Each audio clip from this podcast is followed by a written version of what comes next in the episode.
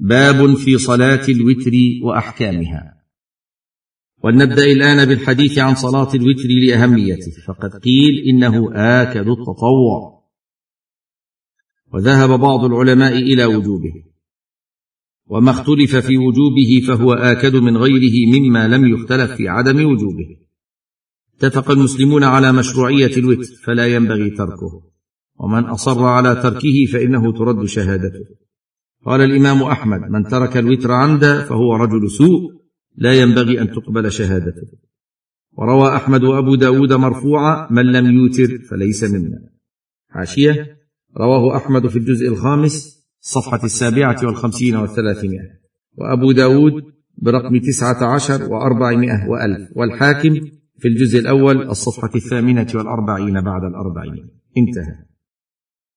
والوتر اسم للركعة المنفصلة عما قبلها ولثلاث الركعات وللخمس والسبع والتسع والإحدى عشرة.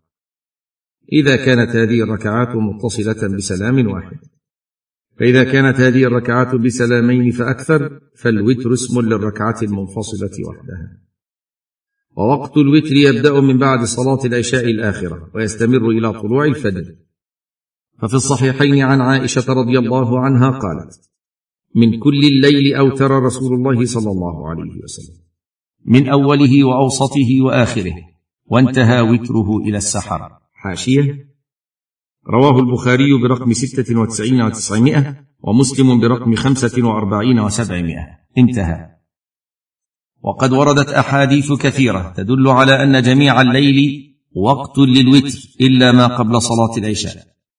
فمن كان يثق من قيامه في آخر الليل فتأخير الوتر إلى آخر الليل أفضل في حقه. ومن كان لا يثق من قيامه في آخر الليل فإنه يوتر قبل أن ينام. بهذا أوصى النبي صلى الله عليه وسلم. فقد روى مسلم من حديث جابر عن النبي صلى الله عليه وسلم أيكم خاف الا يقوم من آخر الليل فليوتر ثم ليرقد. ومن وثق بقيامه في آخر الليل فليوتر من آخره. فإن قراءة آخر الليل مشهودة وذلك أفضل. حاشية. رواه مسلم برقم خمسة وخمسين وسبعمائة. انتهى.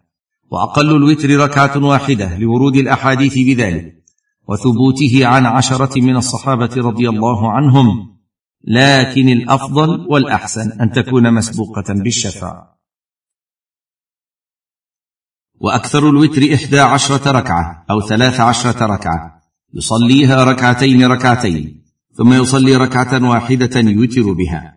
لقول عائشة رضي الله عنها كان رسول الله صلى الله عليه وسلم يصلي بالليل إحدى عشرة ركعة. يوتر منها بواحدة. رواه مسلم. حاشية برقم ستة وثلاثين وسبعمائة. انتهى. وفي لفظ يسلم بين كل ركعتين ويوتر بواحدة. وله أن يسردها ثم يجلس بعد العاشرة.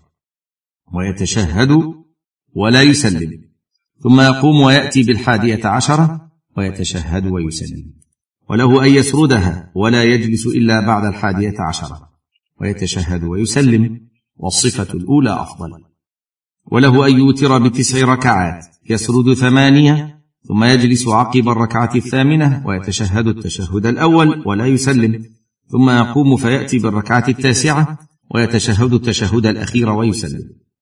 وله أن يوتر بسبع ركعات أو بخمس ركعات لا يجلس إلا في آخرها ويتشهد ويسلم. لقول أم سلمة رضي الله عنها كان رسول الله صلى الله عليه وسلم يوتر بسبع وبخمس لا يفصل بينهن بسلام ولا كلام. وله أن يوتر بثلاث ركعات يصلي ركعتين ويسلم ثم يصلي الركعة الثالثة وحدها. ويستحب أن يقرأ في الأولى ب سبح وفي الثانية قل يا أيها الكافرون والثالثة قل هو الله أحد. وقد تبين مما مر أن لك أن توتر بإحدى عشرة ركعة أو ثلاث عشره وبتسع ركعات وبسبع ركعات وبخمس ركعات أو ثلاث ركعات وبركعة واحدة. فأعلى الكمال إحدى عشره وأدنى الكمال ثلاث ركعات والمجزئ ركعة واحدة. ويستحب لك أن تقنت بعد الركوع في الوتر بأن تدعو الله سبحانه فترفع يديك وتقول اللهم اهدني فيمن هديت إلى آخر الدعاء الوارد.